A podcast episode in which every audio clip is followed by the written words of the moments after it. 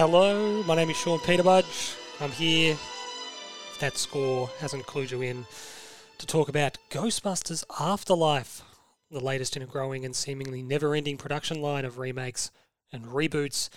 Ghostbusters Afterlife is a direct sequel to Ghostbusters, more than it is, say, even Ghostbusters two, and it's in so much a kind of an extension of a weird phenomenon where belated sequels are made that almost say, I'm actually a sequel to the first one, not really the second one, um, which is always sort of strange when these films come out and they're like, there might have been two and three and four sequels, but this, they pick and choose what they're actually following on from. And it doesn't, this film in no way sort of disregards Ghostbusters two, but it is absolutely an homage and, um, you know, a tribute, if you will, to the first one, the nineteen eighty-four Ghostbusters, certainly more than it is. Um, it's nineteen eighty-nine, I think the second one came out, uh, sequel. So directed by Jason Reitman, the son of legendary director Ivan Reitman and a very credible filmmaker in his own right. Um, Ivan obviously directed the first two Ghostbusters films and had a great relationship, you know, with that Ghostbusters crew over many, many years. Um, and this new film really, if nothing else, seeks to kickstart a troubled I P by blending old and new, both in terms of the story and the cast, to establish a brave new world of ghost traps, proton packs, and paranormal threats. Um, we'll sort of kick off, as we have in the last couple of episodes, with the plot, first and foremost. Um, do bear with me. uh, thirty-seven years following the events of the first Ghostbusters film, this second in-continuity sequel takes us to the small and seemingly unremarkable Midwestern town of Somerville, Oklahoma. The town has long been a curiosity to locals and scientists, for despite being near no tectonic plates or volcanoes, it is regularly affected by tremors and seismic activity. It is this that brought Egon Spengler to town, who, of course, having uh, done some research after their brush with Gozer in the first movie, had determined Somerville to be an area of heightened paranormal significance. The how and why is explained by the presence of Ivo Shandor, the leader of the cult of Gozer and the architect of five hundred fifty Central Park West. The tremors aren't earthquakes. They're actually evil spirits trying to escape a bottomless void of death and despair. You see, long since deceased, Shandor had established a mining concern in the region, which is actually a kind of front for a second Temple of Gozer. Are you keeping up? Shandor's objective hasn't changed. He wants to bring Gozer into our dimension to wreak havoc, and likewise, subduing Gozer and keeping the nefarious dimension-hopping deity at bay has become more than Egon's, Egon's obsession. It has become his duty.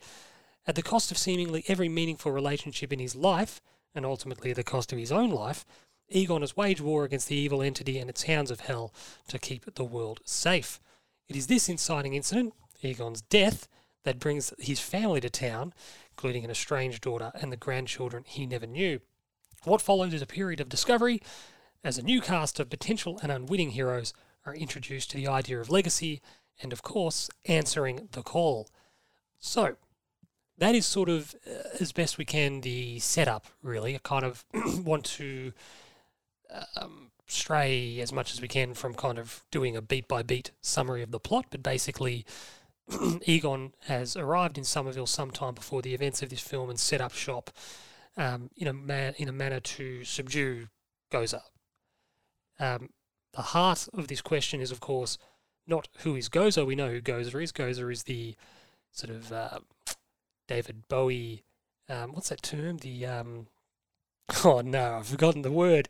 Um, he's this sort of androgynous figure, the, the interdimensional evil at the end of the first film who, you know, takes on the form of the Stay Puffed Marshmallow Man, um, has its hounds of hell alongside it helping out, um, you know, taking over people's bodies, turning them into Keymasters and Gatekeepers. That's Gozer. So Ivo Shandor is is sort of the... the question mark here, because for the vast majority of people who just like the first Ghostbusters as a movie, or obviously familiar with the property and willing and ready to see a new movie, why do they care about the name Ivo Shandor? This is a, a man whose name has really over, ev- only ever been mentioned. um, featured somewhat in the in the Ghostbusters video game in two thousand nine as sort of the primary antagonist. But who is Ivo Shandor and why should you care about him are two questions that are absolutely central to your understanding of or appreciation of this film.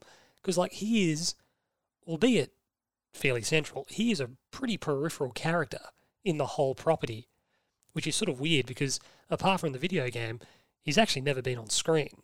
He's basically a guy who spent most of his life loyal to the being Gozer and has tried to facilitate their appearance in our world.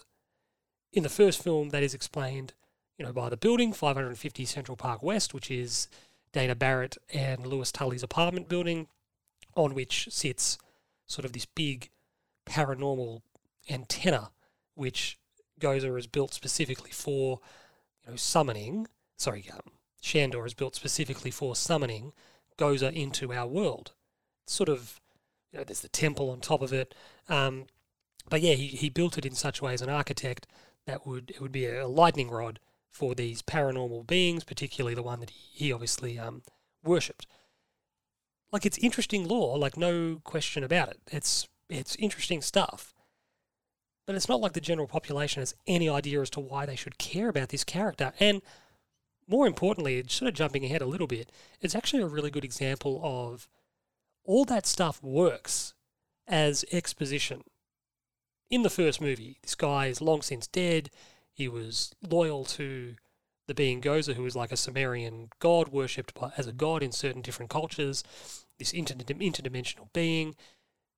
He was the head of the snake, head of the cult of Gozer, that was central to any efforts or any attempts um, that the being would have to enter our world. We didn't need to meet him. We didn't need a flashback backstory. We didn't. The character is perfectly formed and functions perfectly as intended by just being an off-screen presence, by being like a, a tool of exposition. So it sort of speaks to the way that films are made these days, that you go back and you think, we're going to make a sequel to Ghostbusters. Okay, what do we do? You know, uh, what what story can we tell? We haven't met Ivo Shandor. We can do Ivo. And you're like, you don't need to do, mm, yeah, I don't know about that. We can do Gozer, but we can do it. I don't know if you should do it that way.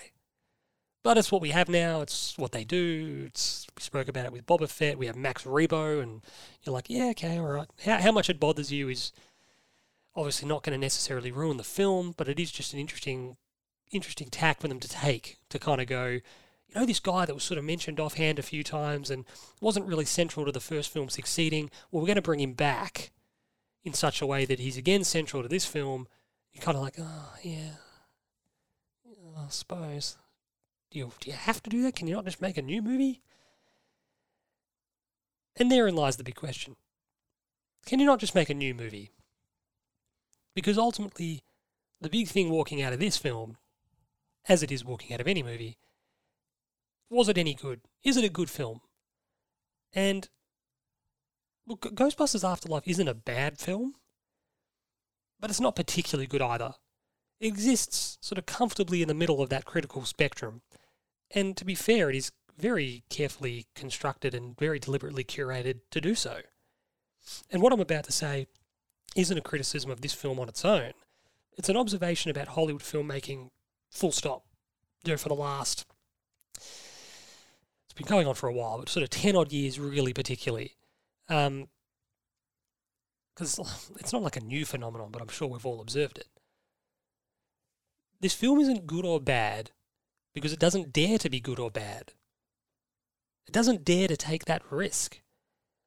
And I will, like, I'll never criticize a film. You can be disappointed in a film, or you can think a film's not sort of particularly good as such. I'm really loath to criticize a film that takes a risk, either, you know, with a, with a property that might not be known by many, many people, or, you know, an idea like something like a Scott Pilgrim versus the World, this Edgar Wright film. It's like made, what, twenty ten, I think it was? Yeah, it's based on a comic book that's relatively well known in comic circles, but certainly doesn't have any mainstream recognition. And you got a guy like Michael Cera as the lead, who, again, people know is kind of like, oh, he's in Arrested Development, and he's been in a couple of movies at that point, like a Superbad. We're going to have him help lead the film, and it's going to be a really unorthodox kind of like um, tentpole movie. We're going to put a bit of money into it, and it's going to be, you know, really stylistically and visually different, fun. It doesn't really work. It didn't really go all that well, but it's an excellent film. Because they took a bit of a risk. They took this property that, geez, it might work, it might not work. It's a good idea. It's a good story. We can bring it to to the screen in a in a really new and fun way, energetic, you know, pulpy. And they did, but it just didn't find an audience and it just didn't do too well. So that's a risk. Universal made that film to come out and go, all right, let's swing for the fences on this and see if we've got anything from it. And while they made a brilliant film, just didn't make a lot of money. So in this case, and in the case of a lot of other movies, we don't need to go over them, this is a Ghostbusters film made to feel and be as familiar as possible, to tick as many boxes that the audience expects it to tick as possible. It is, like so many other films these days, that are trotting out a well-worn, well-known, um, very visible property that might have been on the rack for whatever reason. It's checklist filmmaking at the expense of risk. Because risk is risky. Filmmakers and producers are given one hundred plus million dollars and they're asked to turn that into three hundred fifty million dollars, you know, hopefully more. But they're asked to not come back with less than we gave you.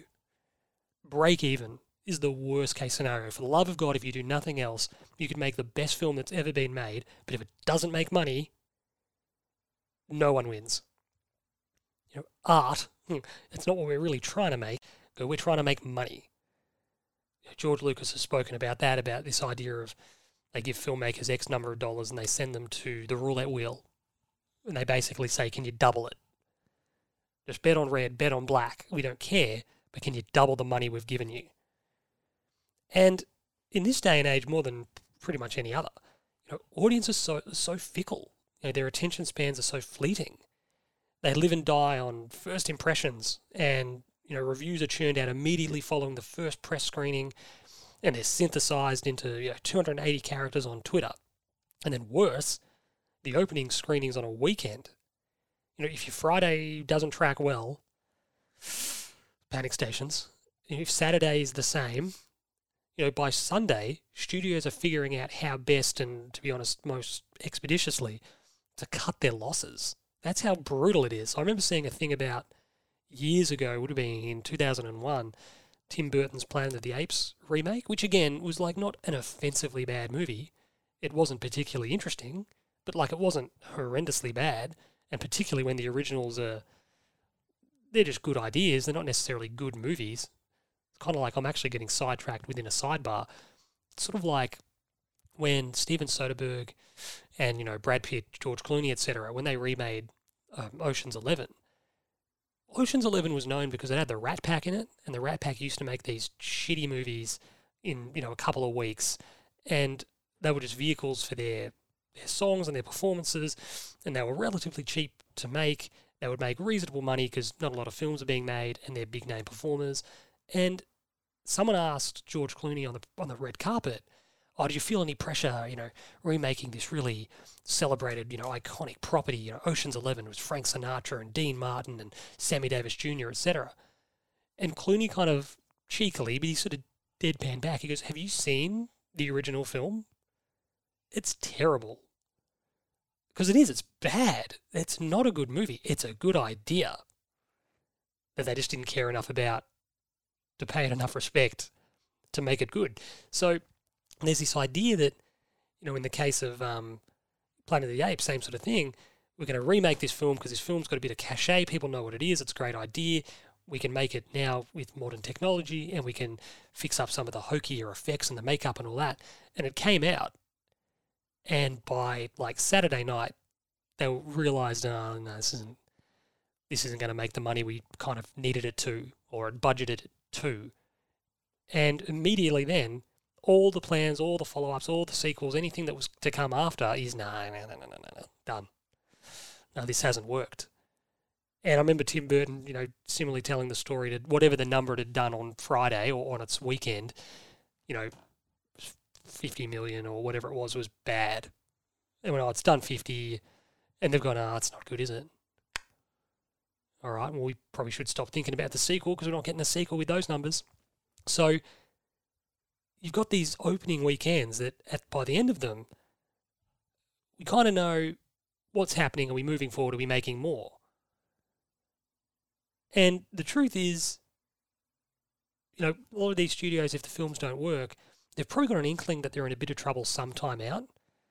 You know, but once the train leaves the station, there's very, very little that can be done to slow it down, let alone stop it.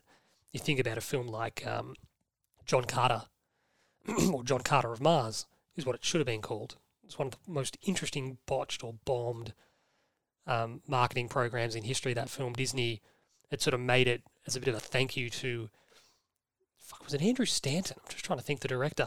So basically, once again, getting sidetracked, John Carter was this Rosetta Stone property that all of these other adventure pulp serials had kind of spawned from, this Edgar Rice Burroughs text, text that had never been properly, you know, adapted. And then they eventually do it in, like, what was it, two thousand twelve, I think it was, after heaps of failed attempts to get it off the ground. Favreau was going to do one, and all these different directors were going to do these Barsoom series of novels by Edgar Rice Burroughs. But when it eventually comes to the screen, bearing in mind at this point in time during the, the actual producing and getting it off the ground time frame, Disney were looking for what was next.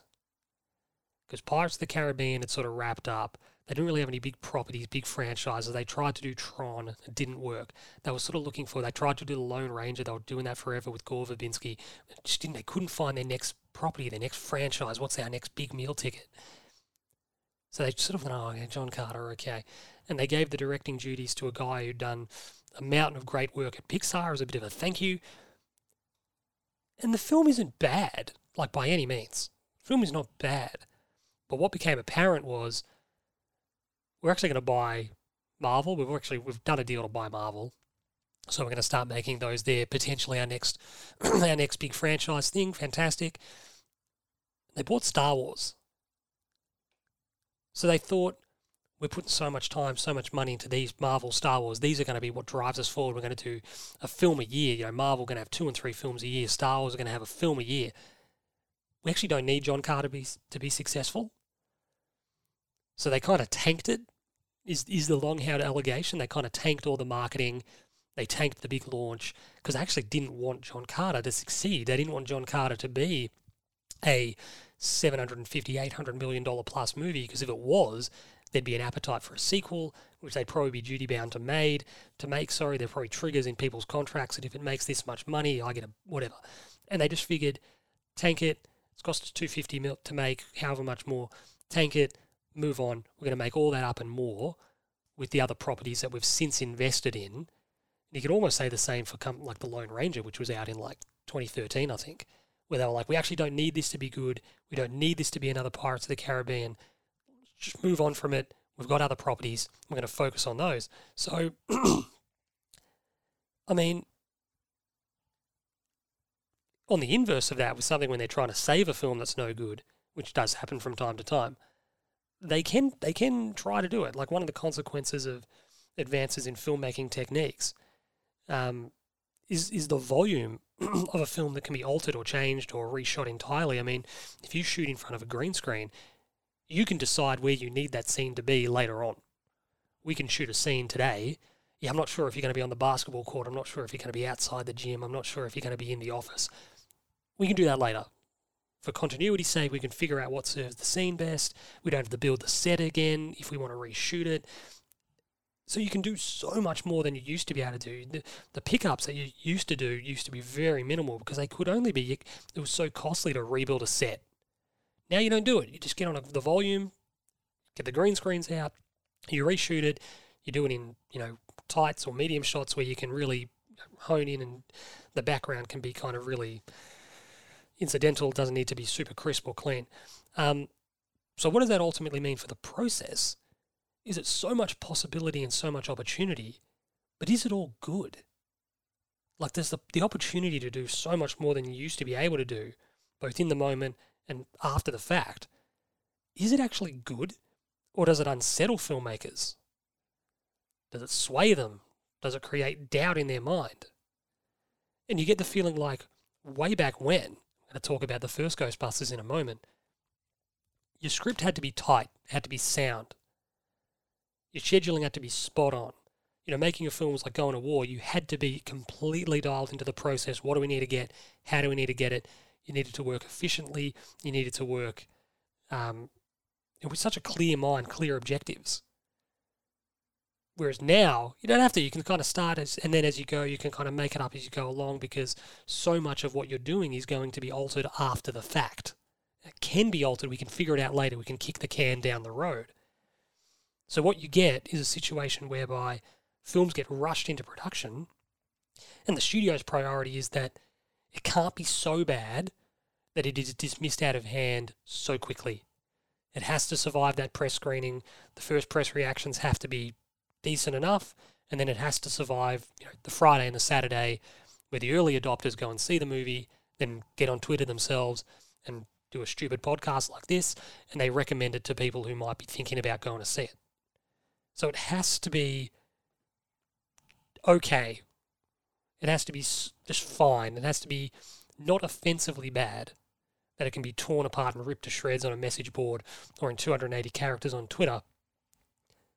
And I just wonder, as a consequence of that, do they just think things, think about things for too long? Rather than we've got to get everything locked in before we start rolling, no, you know, we can get everything locked in after. We can get everything locked in months after we finish rolling. We can get everything locked in ten days before we print the film. So I, I just don't know if that's necessarily good. Don't know if that helps people. That makes things, you know, flow. So I've been, in terms of context, I, I found myself walking in the cinema as a fan of Ghostbusters because they're good movies, but not like some crazy, you know, devotee. And I found myself thinking, why does this property mean so much? There's one excellent film. There's one all right film, you know, the second one, and there's one, you know, pretty poor film, which was the, the twenty sixteen reboot, in thirty-seven years. There's three films in thirty-seven years and a video game. One of them's excellent, one of them's okay, one of them's not very good. So why does it mean so much? Probably because it's a good idea. Yeah, it's a good idea for a film. And you're kind of looking at it going, geez, are, are three films in thirty-seven years really doing this idea justice? And that's what the studio thinks. And further than that, it's because the first one is a textbook example of flawless filmmaking. And it's because of this, how good the first one is, that it became a series that mattered to a lot of people, when it probably could have and probably should have just been a one and done. We've made one brilliant film. It's its own self-contained little thing, great adventure, closes with our heroes being heroes, our normal Joes, overcome extraordinary circumstances, and they've won the day. But because it's that rare example of a perfect film, can we do more? Geez, the idea is good, the film looks good, the cast is great, the cast is perfectly balanced, each actor realises every aspect of their character impeccably, and further, their chemistry is just flawless. You know, the performances across the board, the performances across the board in that first Ghostbusters film are outstanding. There is not a bad performance in the film. in the film, it is absolutely brilliant. Further to that, further to what I said earlier, the script is brilliant. It is watertight. Just about every joke lands. I actually can't think of a gag in the film, big or small, throwaway or set up, that doesn't hit the mark. I mean, you think about stuff that often gets overlooked or forgotten is, you know, Rick Moranis as Lewis Tully when he's holding his accountant and he's holding the party in his apartment and he's running through each of his guests' like financial situations. I think there's one where he's like, um, meet, you know, such and such. Uh, he's drawing salary from a deferred bonus. Um, yeah, they he owns someone owns a carpet store that's in receivership. You know, but he goes, oh, he's going to be okay. He's going to be okay, and that's his his method of coping, and his character is just so perfectly realised in that moment. You know exactly who this guy is. He's a bit awkward, he's a bit strange, but he's well-meaning, he's a nice guy. You know, and it, it's brilliant. That that little scene where he's, yeah, he's talking about people's financial situations is just absolutely outstanding. Um, like I said, the characters are brilliant. The plotting and the pacing. I talk about pacing a lot, I realise, but it's fantastic. There is no fat on the bone. Every element feeds seamlessly into the one before and sets up the one that's coming. It is absolutely fantastic. That's why it's so loved, because it's brilliant. The second one gets a bad rap, and because basically it's the same film. Something that immediately means that it can't be either its own film or better than the first one. But it's still got some phenomenal moments in it, like the setup where we catch up with where they all are. Venkman's got that sort of like terrible T V show. You know, Venkman when he's going through Dana's apartment is fantastic. Um, you know, the police when they're digging into the street to get into the sewer in the old train station with the ooze. You know, the the um, Aykroyd and, and Ramis sort of going back and forth with the police, and then Bill Murray turns up. The courtroom scene is fantastic where Lewis is defending them, but Venkman's feeding him lines. In fact, Bill Murray, the film gets a bad rap. Bill Murray is brilliant. For a guy that was a bit of a holdout to do all these sort of films, he turns up and he is awesome in Ghostbusters too. But it's the same film, like to its detriment. You know, I'm sure there are other examples, but you know, maybe before that I should say, you know, stuff like, you know, Jaws, and since then we've had like, you know, the Home Alone films, Die Hard two, the Hangover movies. There's lots of examples now, but come nineteen eighty-nine, I wonder if it was a really early example of a film, maybe the first major case of a film, you know, having a sequel that was pretty much the same movie.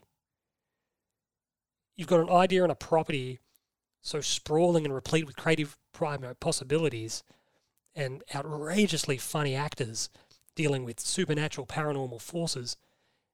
You just make the same movie? It's just frustrating. It's just a missed opportunity. You know, and as I spoke about Re the Matrix, like, these properties aren't some kind of holy text. You know, it's not like we're adapting the, the Quran or the Bible.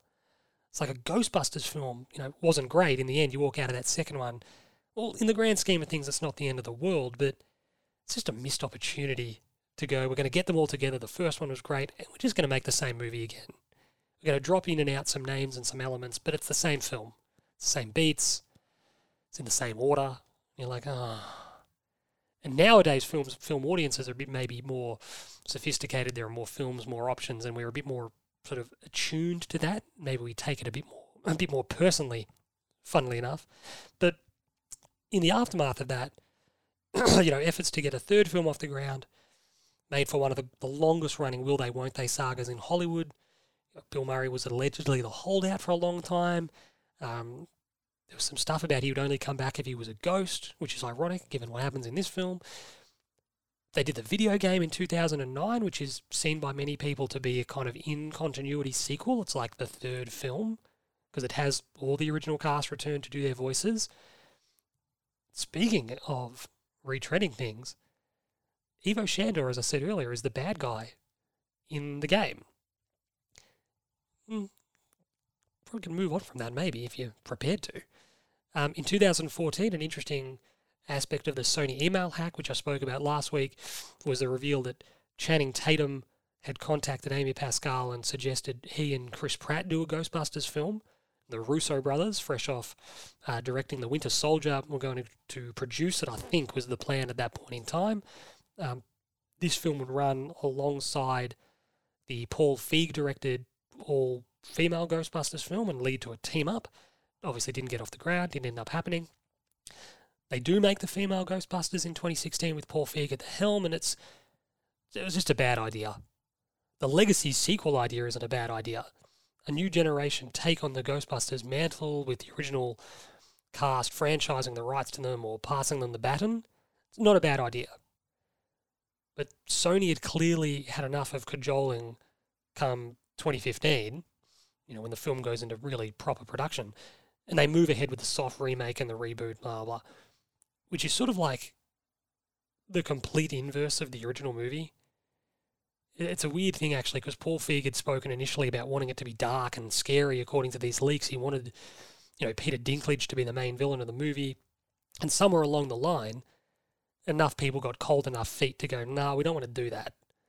We want it to be a really accessible, family, sort of fun film, really colourful. That's why it's really oversaturated and ugh.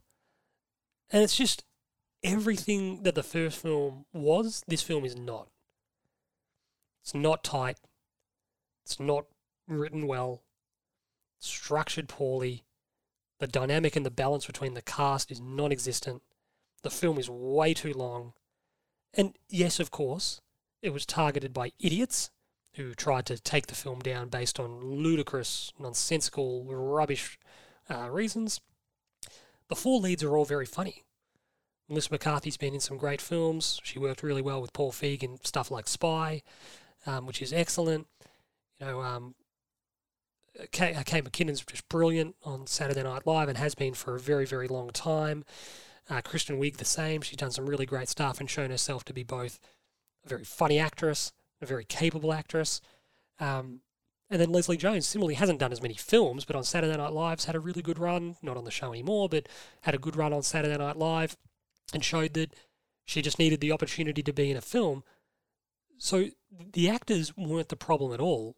It was the way that they'd framed the film. It was just a bad idea. Yes, it got torpedoed by some targeted crap, but it was just shit. If it was good, it would have survived all that. People would have gone to see it and gone, it's actually not a bad film. You tried to you tried to sink it, but it's going to float because it's good. But it wasn't good. That's why it sunk. Um, and one of the interesting aspects of this all is the continued involvement of Dan Aykroyd. Now, people may or may not know this, but Aykroyd is like, he's a weird dude. He has that crystal skull vodka and he believes in these crazy alien and paranormal theories. Like, he dead set believes in that stuff. He is Ray Stantz. So the first film is very much his child, albeit slightly or somewhat diluted or straightened up by Harold Ramis, or so the legend goes, is that Ramis was really influential in just keeping that film on the straight and narrow and weeding out some of the, the more over-the-top paranormal elements that were going to be a bit confusing or a bit out there. But once you get to, like, sequel, and then maybe another sequel, once you get to the point where the film is a franchise and there is heaps of money to be made by doing more films, mind the depths of Dan Aykroyd's crazy mind. The film is called Ghostbusters. So make it weird. Open up portals and window, windows into dark dimensions. Do you saw how much people liked that What If episode with Doctor Strange and this multiverse stuff they're leaning into now? Be ahead of the game and lean into this crazy stuff. And you know what? If it doesn't work as well as the original, at least it's different. At least it's new. At least you've swung for the fences. At least you've tapped into or tried to tap into how out there the property can be. The possibilities, the storytelling possibilities are endless because you're you're you're working in this fantastical realm. So do that. Just go for it. So with regard to this film, we'll go through the chicken salads first, I suppose. There are some issues with structure and storytelling, which maybe soft chicken salads, maybe chicken shits. We'll get to that later. But in terms of chicken salads, I really like the cold open of the film. There are shadows of the first film. You know, it's a bit unsettling, it's foreboding, it gives us the right tone right from the off. It's actually a little bit scary in the right kind of way, but importantly, it gives the film a kick along right from the off. You know, I spoke a little while ago, I'm not sure in what review it was, about starting films with an explosion. You know, and sometimes that's literal. It's like, like Die Hard with a Vengeance, for instance. Die Hard with a Vengeance starts with an explosion. You get, you know, it's a hot summer day in New York and you're cutting through the city and the throng and the humanity, and then a big explosion goes off. And that's sort of like the inciting incident introduces a challenging idea or an occurrence. It, it can be a literal explosion or it can be this idea. So in the first one, it was the, the librarian uh, at the New York Public Library, and she's walking around and she's being tormented by a ghost. That's the audience's introduction to this film. That's the audience's introduction to the world. And it's great because it tells us from the off, no bullshit, this is real, who's going to handle this? And we know who it is, it's the Ghostbusters. But it's a really, this is a really strong start. Basically, we pick up um, in the present day and a figure who we don't ever quite get a great look at, but we can deem that it's Egon Spengler, is racing this spirit back to this farmhouse where he's attempting to trap it. So he's attempting to keep this evil force, this evil figure at bay, and he's to do that he needs to trap it. Um, so he goes back to his farmhouse. The the trap that he's laid misfires, so he goes into the house where he eventually sets up this sort of showdown where, yes, he does trap.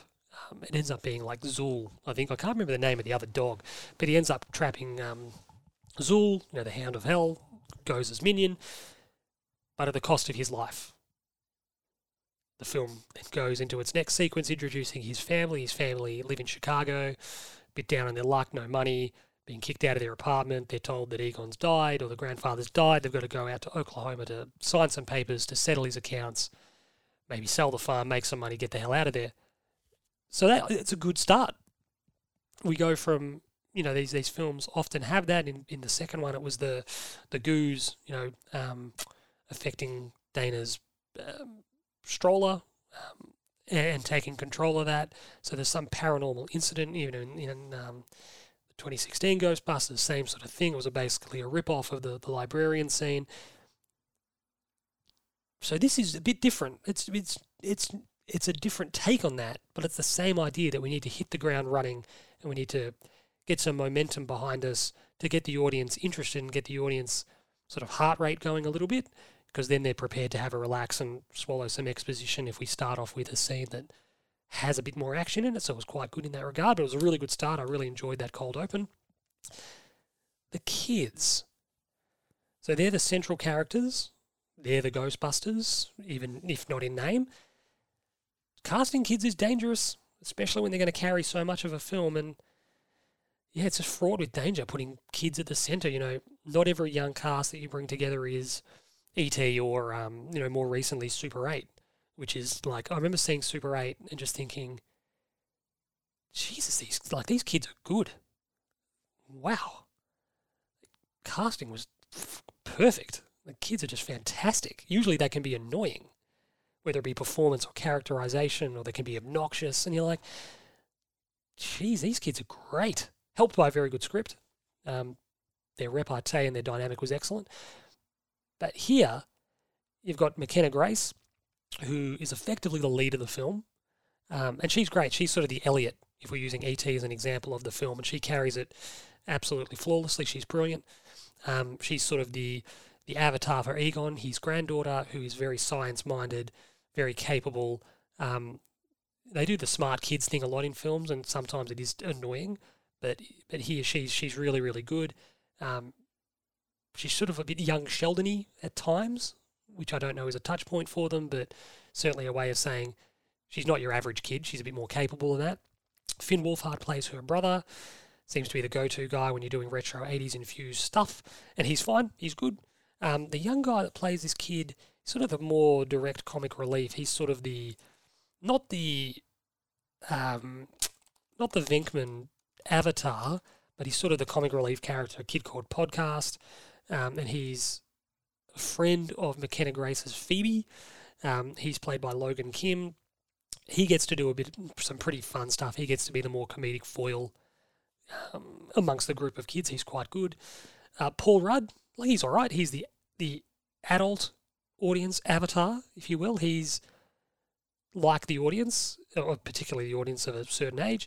He's the guy who knows about the events of the previous films, particularly the first film, and can serve as a bit of exposition for the characters um, more than perhaps the audience. The audience get a refresher by virtue of his his uh, dialogue at times, but particularly the young kids, they get introduced to what a Ghostbuster is, what the equipment is, what had happened in the past. Um, and he's fine. He has some nice little moments here and there. Um, Carrie Coon, she plays Phoebe's mum, and she's just, I think she's just a bit let down by the material. She does the best with what, what she's given, but her characterization as this disenfranchised mum, I don't know. It's that weird thing of she feels put out by Egon, her father, for leaving her, and she doesn't know him, and she she's real hard up about it, which is fine. It's understandable as a beat. But sometimes when that plays out, I get a bit frustrated because we all know that that's not what Egon is. So the, the audience knows, watching, that all the things you're saying about your dad and the way you feel about him is fine based on what you know, but we know more than you. We know that he's not a bad guy, and he didn't do it because he didn't love you. Like, we know that because we know more about him than you do. So sometimes when you watch that play out, it can be a bit... I don't know, it can be a bit frustrating because you know that the turn's coming, you know that the reveal's coming, and the revelation that he was actually a nice guy, it's coming. Because we know more than you. Like, think about something like Predator. The first Predator works because the film doesn't show you the Predator until it shows the audience, until it shows the character, the Predator. We know something's out there. We know it's a being and it's hunting them down, and we know that there's danger. But we're interested because we don't get to see it until they do. And it's brilliant. And it's a reason why the other ones don't work as well, because they spend every film following the same beat in those Predator movies or even Aliens. The audience is wise to the reveal because we've already seen it. So you can't keep doing the, oh, what is it? What are we going after? The, oh, the protagonist doesn't know. Oh, what are we dealing with? Well, we know. You can only pull that trick when we don't know. So flip the script. When you're making these Predator movies, the, the idea I've long thought would work for a Predator film, they're doing a new one actually called, it's called Skulls or something, is it called?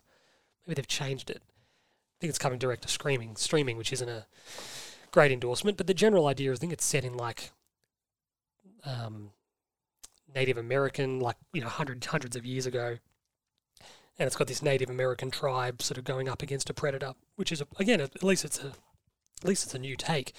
But my concept for a long, long time was, have the predators come to Earth on one of their game hunts, as they do every however often, is it one hundred years, I think, is is what they said in Alien versus Predator.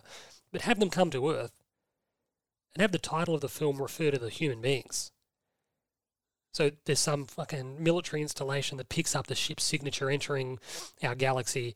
They match it with that from Guatemala in eighty-seven and Los Angeles in, I think it was ninety-seven.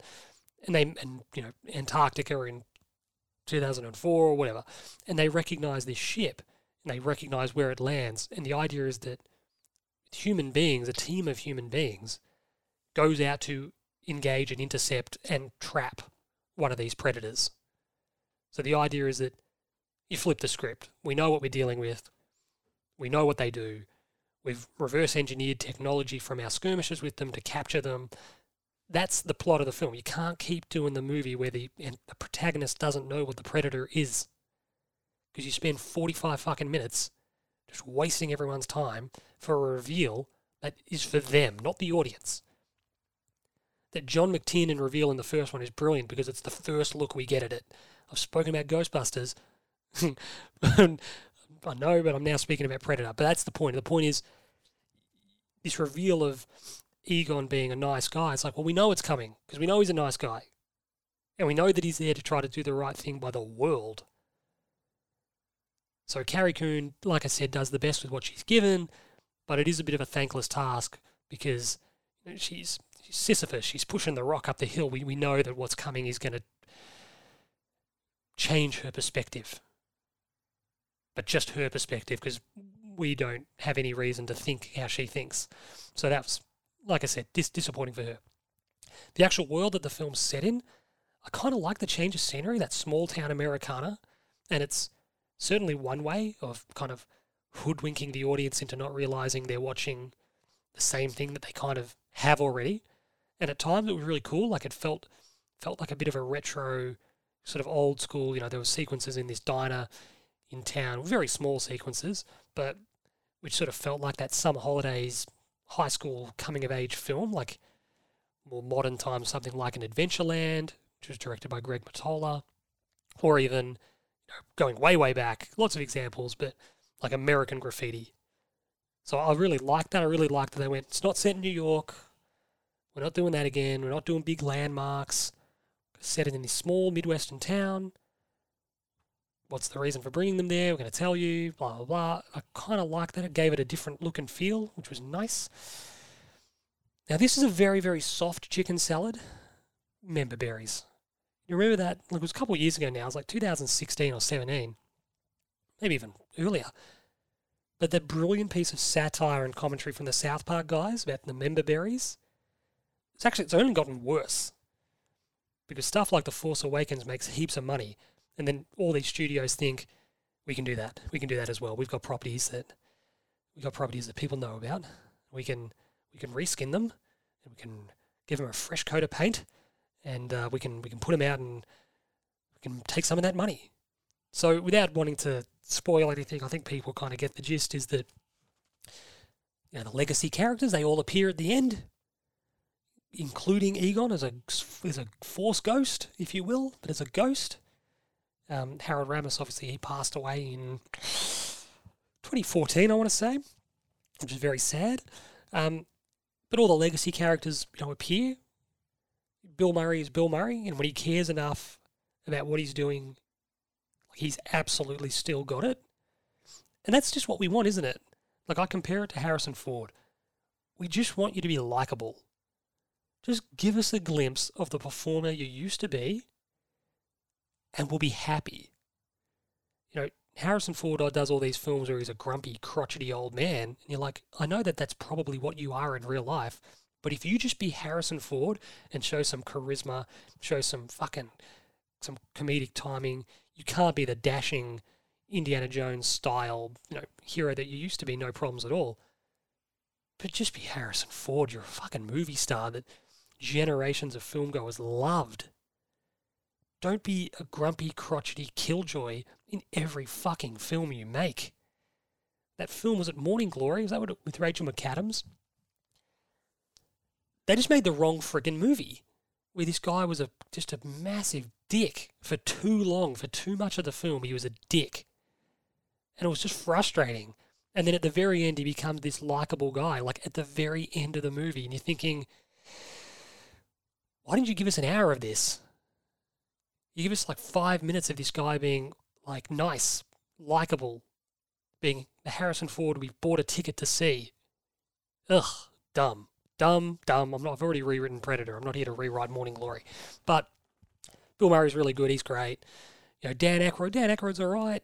Um, Ernie Hudson. Ernie Hudson turns up obviously as Winston and has a little bit of stuff after the fact, which may or may not make sense. Setting up more films, I don't know.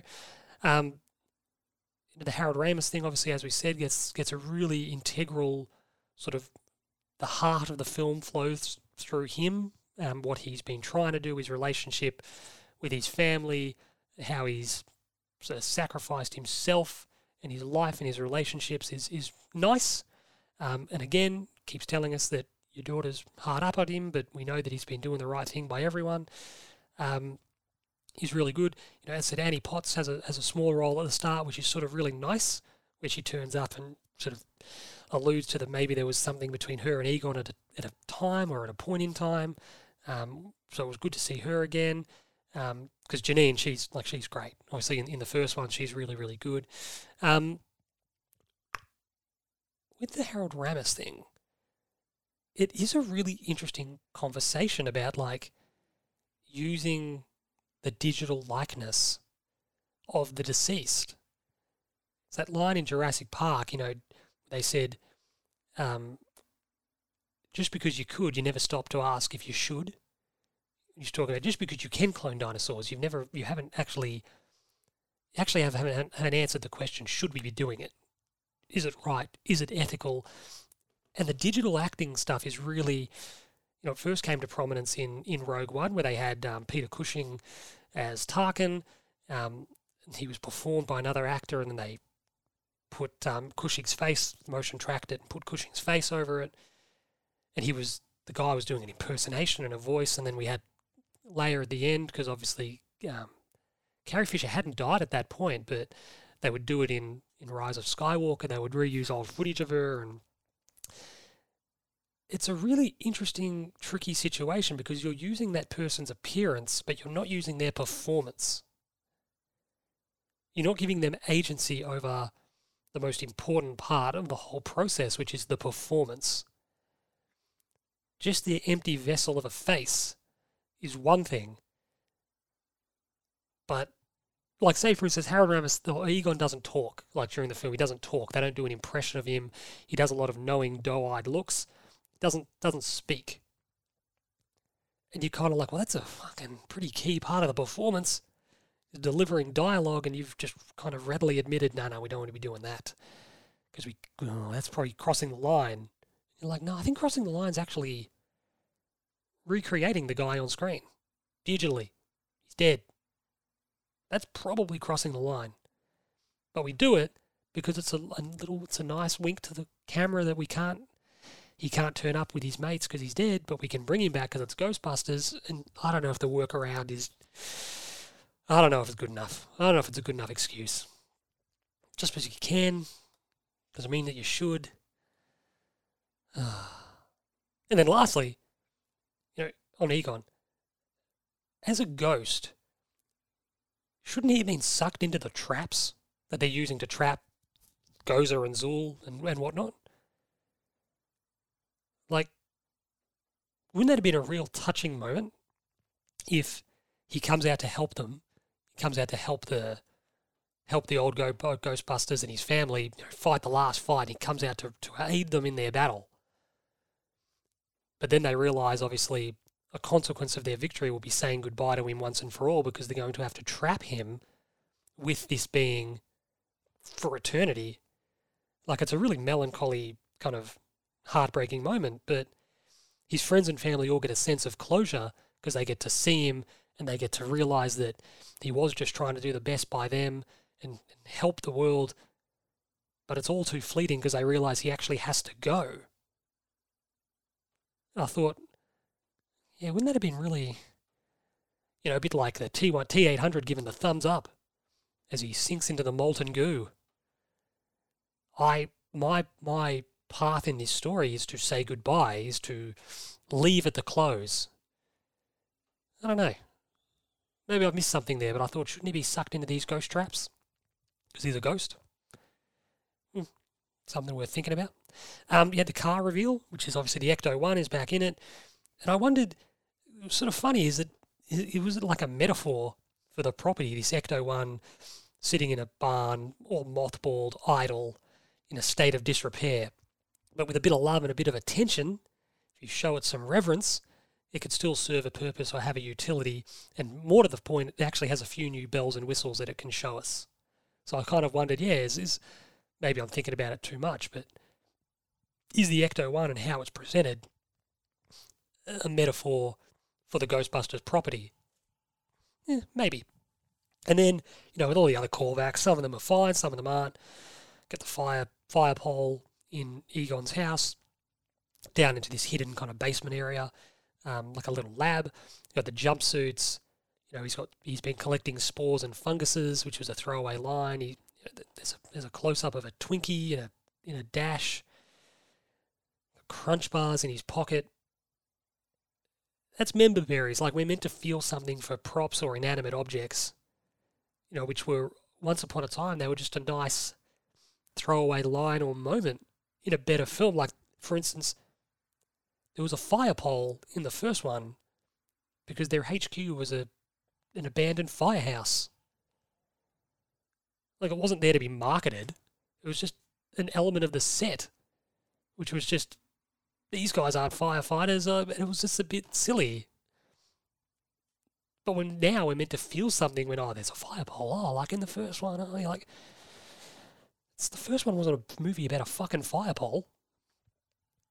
Like, just relax.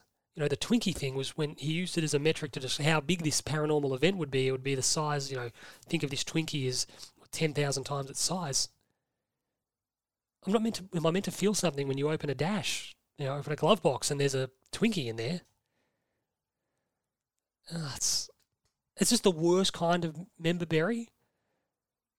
Some of the other stuff, if it's character building or really like a nice little throwback, is fine. But stuff like that is like, don't do it. Just don't. Don't do it. Um, the other callback, which was nice and which was weaved into the plot in a really nice way, was the old Ghostbusters T V ad, which was actually kind of a call to help. You know, McKenna Grace is shown it, and there's the phone number, and she rings it, and it's Razor Colt Bookshop. But it was a really cool little kind of, I use the word meta in the Matrix, it was a really fun kind of little think, you know, think around of how do we get the old Ghostbusters back involved, and the ad playing within this world is a nice is a nice kind of a callback. It's a nice use of old material, but it's actually functioning too as a call to help. It's saying, call us. And it's, you know, provoking the character interaction. So that was nice. I like that. Um, in, in terms of the chicken shits, I don't want to get too negative or too bogged down because ultimately, as I said when I was speaking about The Matrix, these films aren't masquerading as something more important or acting as though they've got something more important to say than they really do. They just want to entertain us for a couple of hours. Um, so if it doesn't measure up, or if it's not as good as you thought it could be or might be or hoped it would be, it's not the end of the world. You know, and, and largely, as ho-hum as elements of this film is, it does entertain us for a couple of hours. But it is just a bit familiar. Like I spoke earlier about, you've got so many possibilities to make sequels to these films in this world using so many crazy, zany, out there, you know, characters. Like Indiana Jones, it's like, don't just hunt the same artifact in every film. There's so many crazy artifacts or places from lore and legend that you can go and look into, and the same thing for Ghostbusters. Stop doing Gozer. Stop doing Zuul, Gatekeepers, Keymasters. And the writing credit here is real crucial. Like the twenty sixteen Ghostbusters, there's a credit at the end of the film that, obviously per the W G A, the, the Writing Guild of America, had to be awarded based on the nineteen eighty-four film. It says that, like the twenty sixteen one did, because they're so structurally similar and they share so many character and plot elements that you actually have to credit the other film as if you're remaking it. Like, it's an, it gets buried in the credits a bit, in the sense that people probably aren't paying attention to it, but it's really important to note that they have to credit nineteen eighty-four Ghostbusters in the script. Like, they have to credit it because it's so familiar. And in a funny way, this sort of makes me yearn for a simpler time where films weren't made to be franchises. They'd tell a story, they'd finish telling that story, the credits would roll, and you may or may not get another movie. But the movie you just saw, hopefully, was really good, and you really liked it. And that was the case with the first Ghostbusters.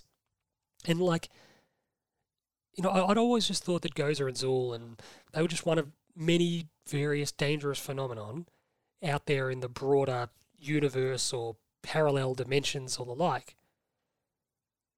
So it's like, it's a new film. Tell a different story with a different thread, with a different setup. Don't just keep doing the same set pieces, the same plot elements, the same threats. Familiar can be good because it can be comforting, and but so can something that's new. Something that's new can be exciting.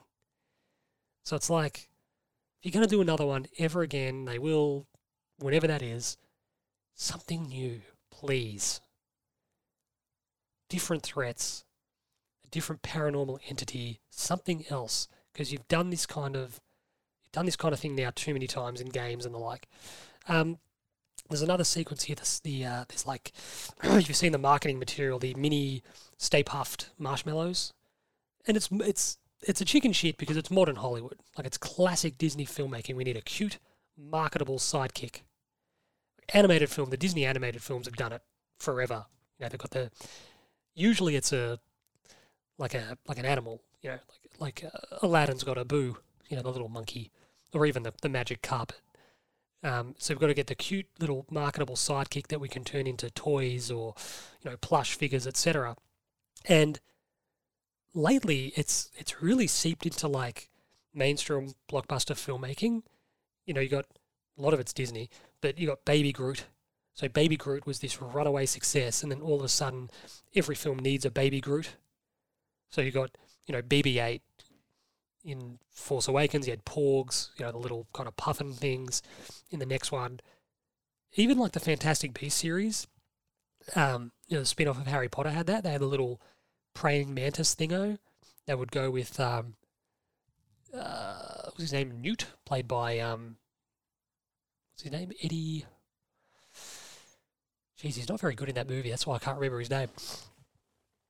But you've got these things called Nifflers as well, which is the same thing, these little comic relief C G I sidekicks, which pop up every now and again doing their own sort of little thing. Um, it also felt a bit Gremlins-y in a way, these little mini Stay Puft marshmallows sort of not not even wreaking havoc because they're harmless enough, but they're just sort of carrying on inside a Walmart. And I'm not sure if it totally makes sense in the story either. Again, I'm thinking about this way too much. So I'm, you know, we're not meant to be doing that. But in the first one, Gozer became the Marshmallow Man because it, it asked the Ghostbusters to um, choose the form of your destructor. And the first thing that popped into their heads, they Gozer would become that entity.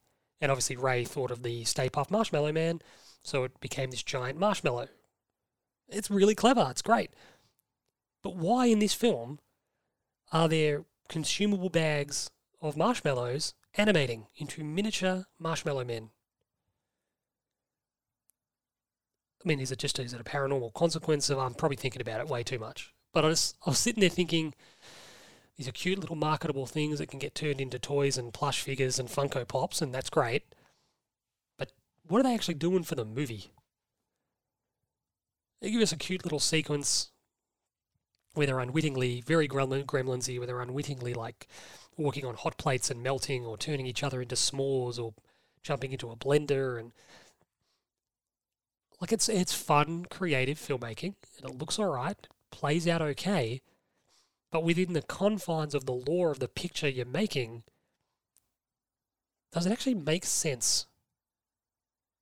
I don't know. I feel like it doesn't. Yeah. Uh, and then the last one, you know, I've spoken about it being a bit too familiar and playing out, you know, in the same beats and the same fashion and and the like. The other one that I hate, I hate it when films do this with a passion. You can do it in the past. If you're making a period film, you can do it in the past. It's because you, you want to tell us exactly where your film takes place, and sometimes that's important culturally or geographically or architecturally. It's important to say this film takes place in nineteen twenty-five, so it, it, it places you in that time and place. If you're making a film set in the present, don't mention the year. It's a small thing, but it is a massive frustration nonetheless. Don't put the year in your film that you're telling, like, oh, we released here, so it's twenty twenty-one. Probably don't do it for the future either. Just say it's in the future, it's two hundred years in the future or whatever, because then you get, you know, Back to the Future two happened in twenty fifteen, which at the time of release was, you know, twenty-six years in the future. Well, eventually you're going to get there. And then all of a sudden your film is dated. Just say it's in the future. Back to the Future is a bad example, because it's working on the timeline. I know that. But here, the film tells us that, oh, it takes place in twenty twenty-one. The film came out here on January first, twenty twenty-two, so it's already old. Sitting in the cinema watching it on an opening day, I realise it's come out elsewhere earlier than this, but we're sitting in the cinema watching this film say it's taking place in twenty twenty-one, in twenty twenty-two. And it's just, it's a frustration, and it ultimately shouldn't matter, but it just takes you out of the movie, it just dates the movie immediately. You don't need to say when it took, takes place. Takes place in present day. Whether you watch the film in five years' time, it's present day, or in ten years' time, or in six weeks' time, it's present day. And it works just fine. You have its relationship with what happened in the past. Just mentioned nineteen eighty-four. In nineteen eighty-four in New York, events of the first one, perfect. Um, so ultimately there, that's been a, a chat obviously about Ghostbusters Afterlife, you know, what was good, what I liked, um, some frustrations with the film perhaps. Maybe frustrations is too strong a word, but in the end, like, it, it's fine. It is a watchable movie. Um, it, it is not necessarily a worthwhile addition to the Ghostbusters canon, but it's not a disgraceful addition to the canon. Um, you know, it sits alongside the other film, um, the second one particularly, you know, quite well, which I said I think probably gets a bad rap a lot of the time. But at the end of the day, Ghostbusters Afterlife, it is a solid watch. It's well enough made. Um, you can see that it is made with love. You can see the legacy, you know, roles of people in front and behind the camera really do love the material, and we're really striving to make a film that would please enough people to potentially make more films. Um, whether it does that or not, I'm not sure. But at the end of the day, it's a Ghostbusters film. We don't need to get too wrapped up in in what it does wrong as such, because um, it does enough right to be enjoyable enough for the, the two odd hours that it's uh, in front of you. So if you do have the opportunity to see it, um, I, I can recommend it, you know, particularly if you're a fan of the other ones, particularly if you've got a bit of familiarity with the other ones. I think that's important because this film does lean into a fair bit of that established lore. So, you know, people who don't know a lot about or can't remember much about the other ones, particularly the first one, it is like seeing a whole new movie for them. It would potentially be a bit sort of jarring as to kind of what's going on and who these people are and why am I meant to care about them. But if you do have that relationship with the old ones, um, it's worth your time checking out, I think. And particularly now, I mean, there's not a lot of stuff coming out just at the moment. And um, this is just a bit of comfort food, familiar. We know it. We know what to expect from it. It kind of gives you that. Um, so thanks so much for listening in. Um, again, uh, if you have seen the film, if you've enjoyed Ghostbusters in the past, if you've got any thoughts or theories on them, um, definitely do get in touch. I really do appreciate it when people do that. And if, you, if you're enjoying kind of what I'm doing um, and you would like some more, I'm kind of done a few of them over the last couple of weeks. I'm sort of trying to get into a bit of a rhythm of of turning them out as quickly as I can, just creatively more than anything else. Definitely get in touch. Um, we'd love to hear from you. So Will and I will be back in the next week or two to do a, another episode of the Weekly Watch List, where we'll go over what we've watched and seen and enjoyed since we last recorded. Until then, stay safe. We'll catch you then.